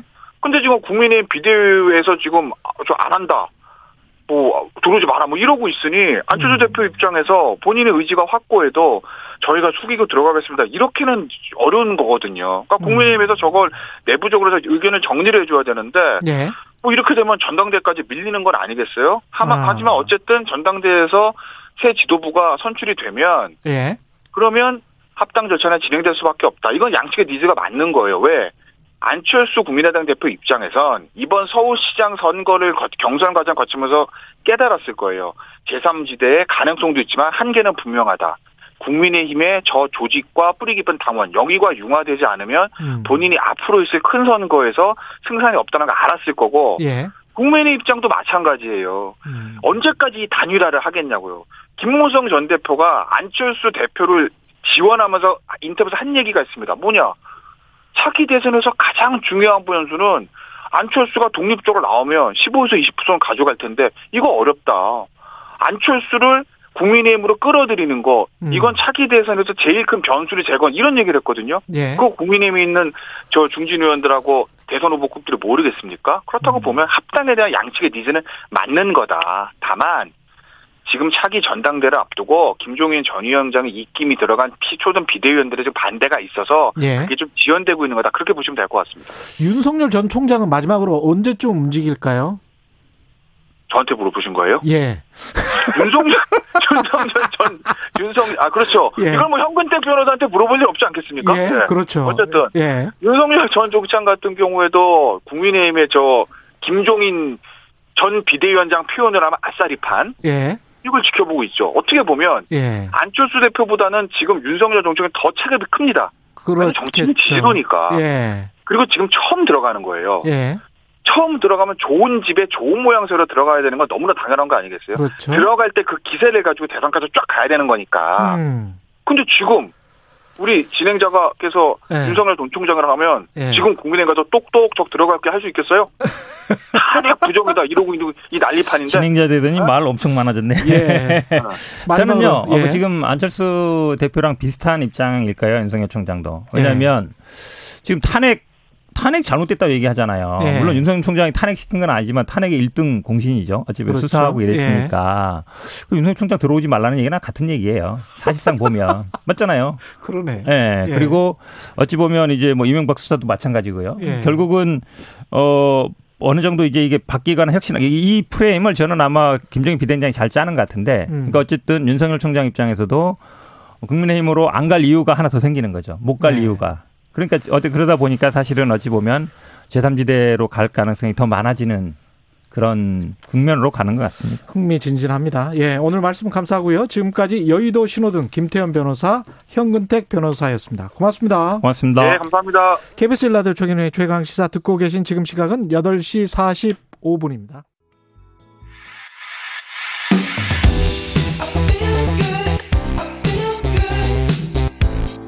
세상에 이익이 되는 방송 최경영의 최강 시사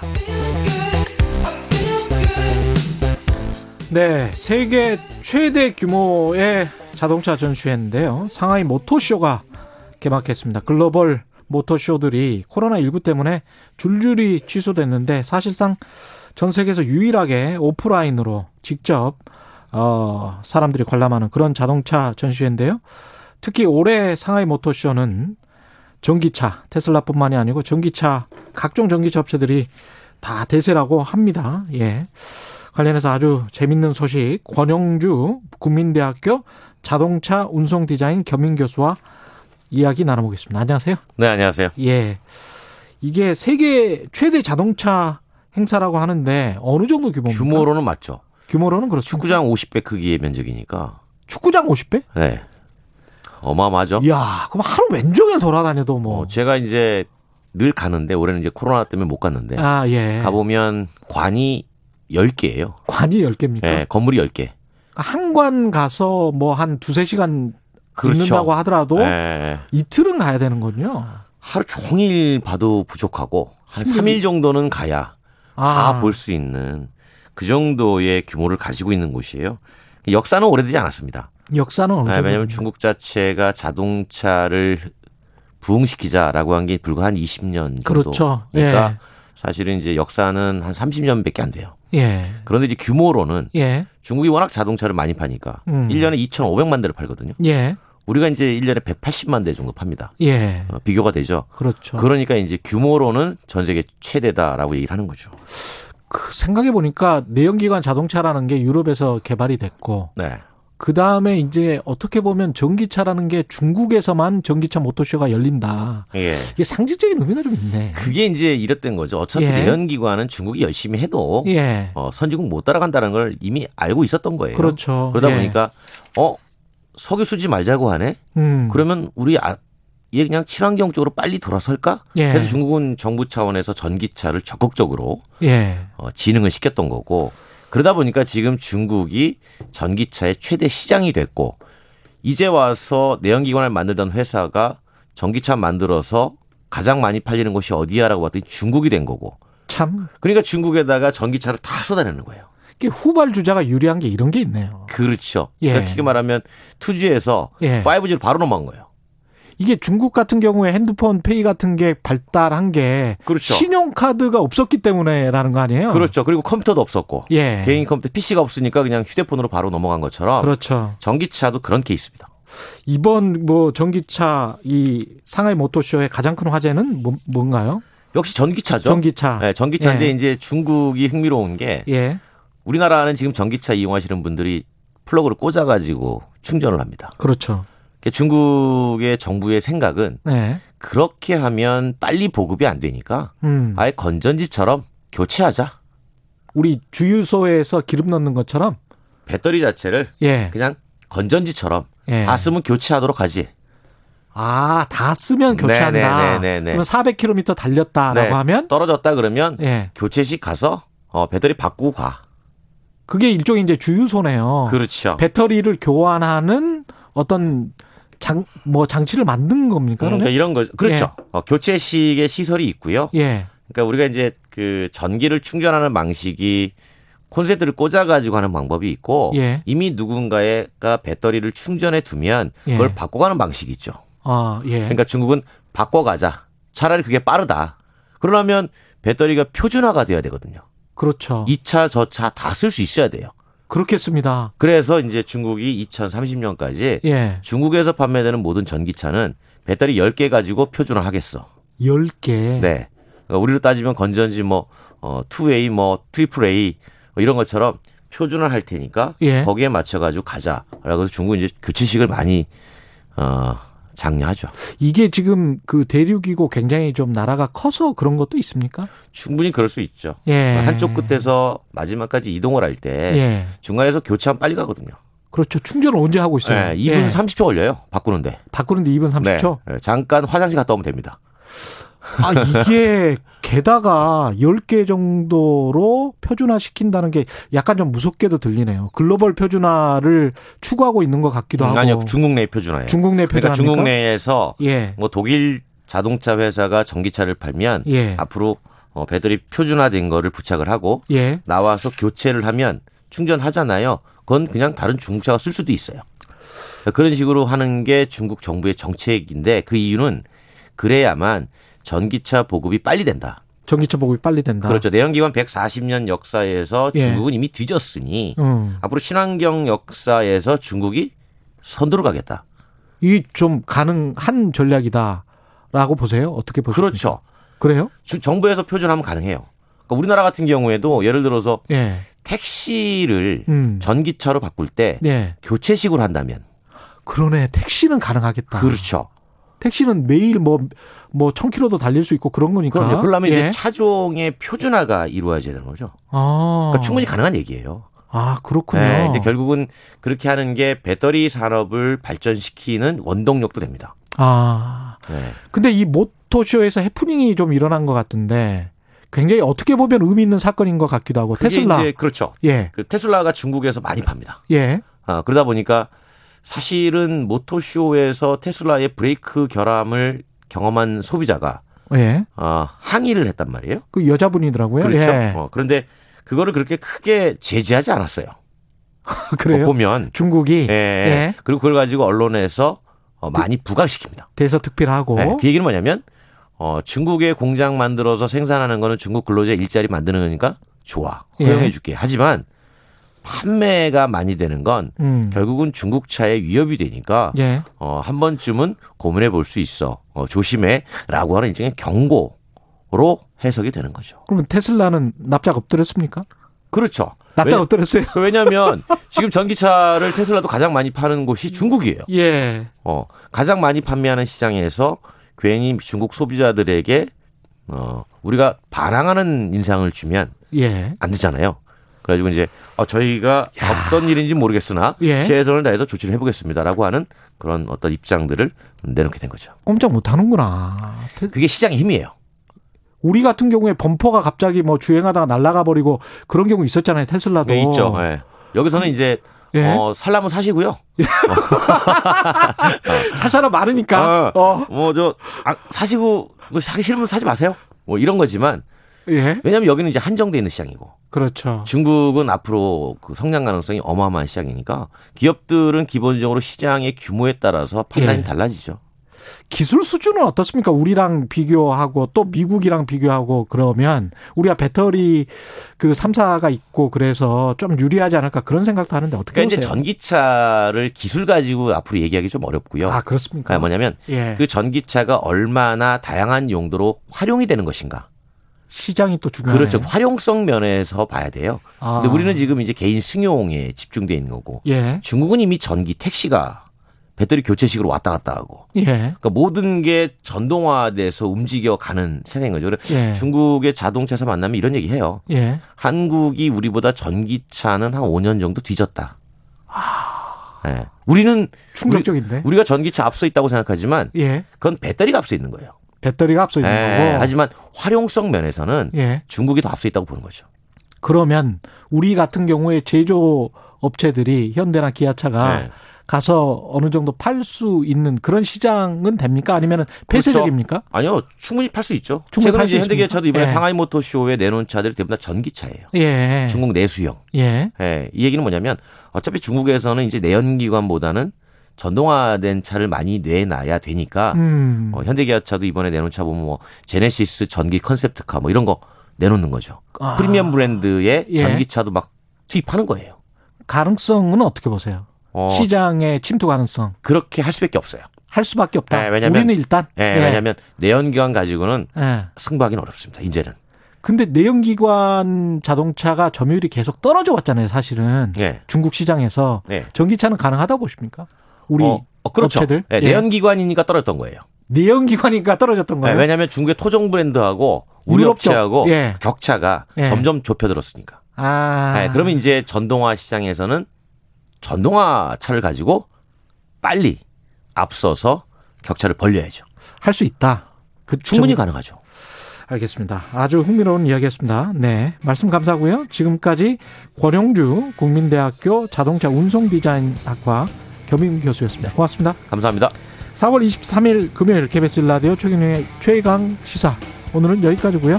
저는 KBS 최경영 기자였습니다. 다음 주 월요일 아침 7시 20분에 돌아오겠습니다. 고맙습니다.